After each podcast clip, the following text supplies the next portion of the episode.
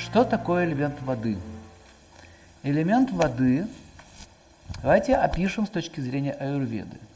Аюрведа описывает воду как дух, буд, русское слово дух, по-немецки как хост, спирит.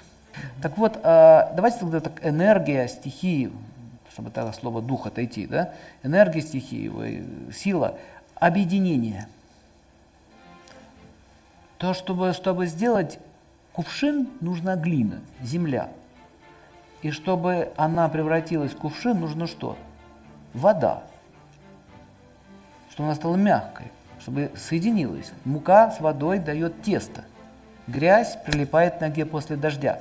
То есть элемент воды, его основная функция – это скрепление, соединение. Нет воды, все сухо, все трескается.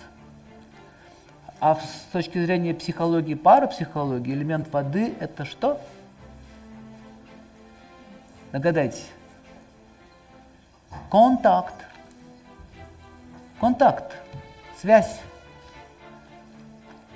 Да, как говорится, соединение. Язык соединяется э, с, с чем? С, с едой посредством воды. Поэтому всегда мокрый. Выслушайте язык, положите конфетку, ничего не почувствуете. Значит, земля элемент запах дает, чувство запаха, а вода дает чувство вкуса.